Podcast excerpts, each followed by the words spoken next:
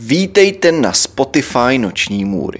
Na tomto Spotify si můžete poslechnout nejrůznější příběhy lidí, kteří si prošli opravdovou noční můrou. Kdybyste chtěli náhodou vidět verzi, kde budete mít obraz, kde budete mít obrázky, které doplňují příběh, jděte na youtube.com lomeno noční můry. Tam se můžete podívat na všechny noční můry ve videoverzi.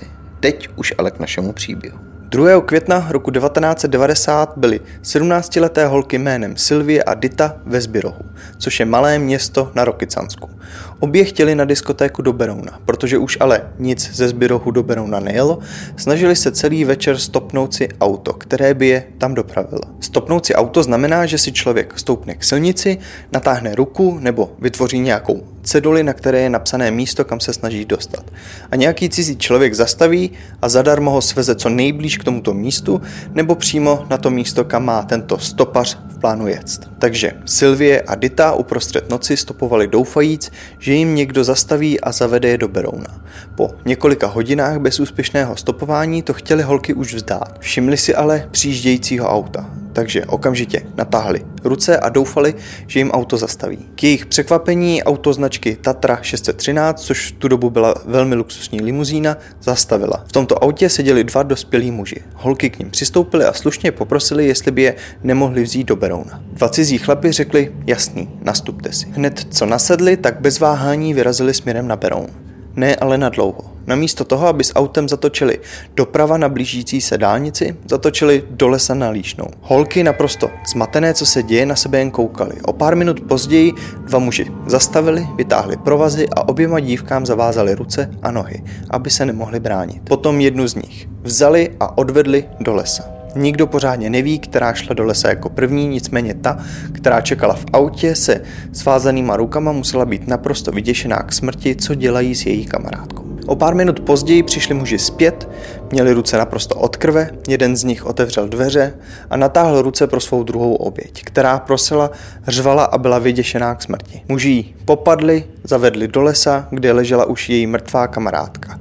Muži drželi ve své levé ruce nůž nad hlavou, pod nima ležela bezbraná dívka, která v naprostém zoufalství plakala a čekala, co s ní bude. Mezitím, co muži měli nůž nad hlavou, mumlali jakýsi slova, při kterých začali vkládat jednu bodnou ránu za druhou do této nevinné a bezbrané dívky.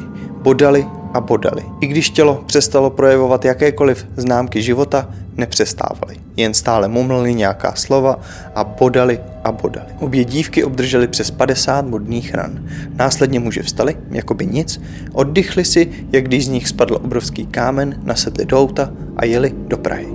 Muži, o kterých se tady bavíme, byli Josef Kot a Michal Kutílek. Tyto dvě nevinné dívky nebyly jejich jediné oběti. Pár hodin, než nabrali zmiňované stopařky, se snažili oloupit o zbraň jednoho nočního 70-letého vrátného. Kot, který měl na sobě uniformu policisty, přistoupil k vrátnému, že si chce prohlédnout jeho střelnou zbraň. Vrátný dal poslušně střelnou zbraň Kotovi, nicméně se mu na Kotovi něco nezdálo a udělal svoji osudovou chybu. Dal jim totiž najevo, že jako policisti mu nepřijdou věrohodný. To Kota vyděsilo, nabil zbraň, co od něj dostal a střelil vrátného přímo do hlavy do čela. To kutílka velmi zaskočilo a na místě se pozvracel. Společně potom ukradli Tatru 613 a vyrazili směr Praha. Po cestě na uklidněnou se rozhodli, že chtějí provést satanistický rituál, o kterém kutílek neustále mluvil. A pro tento rituál si vybrali naše dvě stopařky. Mumlání, při kterém bodali nevinné dívky, byla jakási modlitba k satanovi. Druhý den 3. května kot a kutílek zastavili taxikáře, kterého taktéž popravili a oloupili. To samé chtěli udělat jednomu anglickému kamionákovi, kterého vzbudili a když otevřel, střelili ho okamžitě do hlavy a ukradli cokoliv, co jim přišlo, že má nějakou hodnotu. K jejich překvapení se ale kamionák o pár hodin později, když už oba byli pryč, probral s postřelenou hlavou a doplazil se pro pomoc, která mu zavolala sanitku a on tak přežil. Oba následně udal. 2. května roku 1990, tedy v den, kdy Kot a Kutílek zabili nevinné lidi, Václav Havel podepsal dokument, který změnil trest smrti na doživotí.